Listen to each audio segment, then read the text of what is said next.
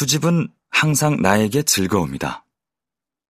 새로운 자료를 만나면 진정되지 않는 호기심이 내 마음에 일렁인다. 자료가 들려주는 이야기를 빠짐없이 포착하고 말겠다는 예민한 귀. 의심과 날카로운 감각에 가득 찬 사냥꾼 같은 눈. 이리저리 관찰하고 어둠 속까지도 파헤쳐 보게 하는 호기심이 나를 긴장시키면서도 행복감을 느끼게 해주었다. 수집이 좋고 그 수집한 자료 속 역사가 좋았던 나는 어느 미국 학자의 말처럼 역사는 너무나 중요하기에 역사가들에게만 맡겨둘 수 없어서 감히 두 번째 책을 써서 세상에 내놓는다. 첫 책처럼 이번 책도 두렵고 설레기는 마찬가지다. 부디 독자들께서도 이 책을 읽으면서 수집의 즐거움과 함께 진정되지 않는 호기심을 조금이라도 간접 체험해 보기를. 그리고 한 걸음 더 나아가 자료 너머에 있는 사람들을 만나서 그들이 살았던 시대와 그들의 삶에 대해서도 공감해 보기를 바란다.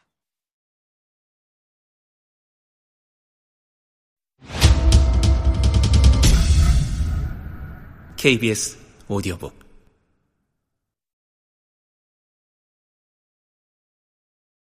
일 죽지 않는 노파, 갑덕의 비밀.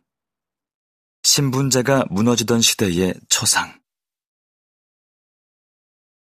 약 170년 동안 작성된 총 10장의 호구 단자에 한 집안의 내력뿐만 아니라 조선 후기의 역사가 고스란히 담겨 있다.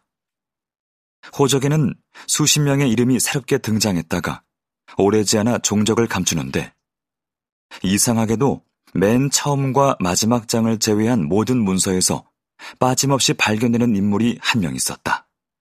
바로 당시로는 상상하기 어려운 나이였을 111세 노파 갑덕. 과연 이 여인의 정체는 무엇이었을까?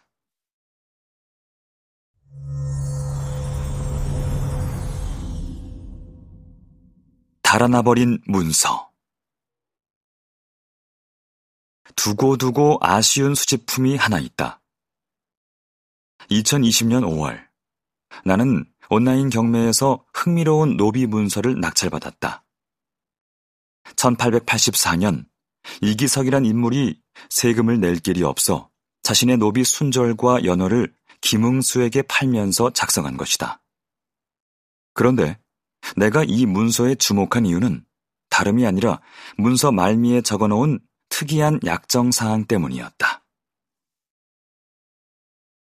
비역 중 3년 내 야규 도타 시거 등본가 환급사.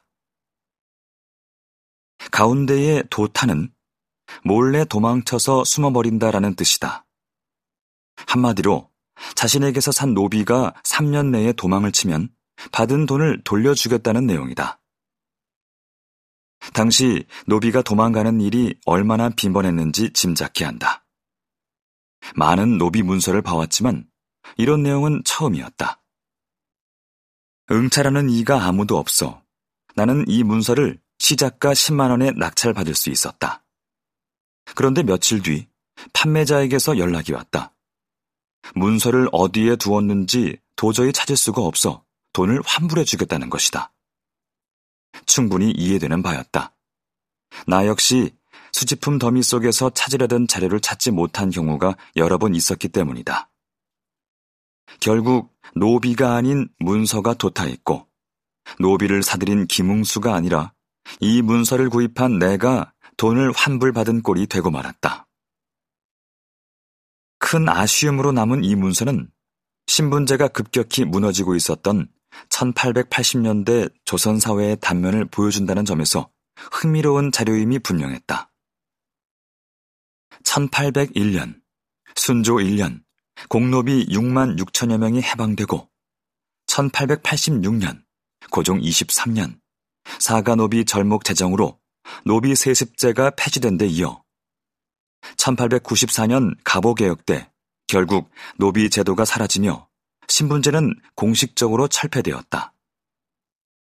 역사적인 변화의 한복판에서 세금 낼 돈이 부족했던 이기석은 자신이 파는 노비는 절대 도망가지 않을 거라고 만약 도망가면 돈을 물어주겠다는 약속까지 하며 김웅수와 거래했던 것이다.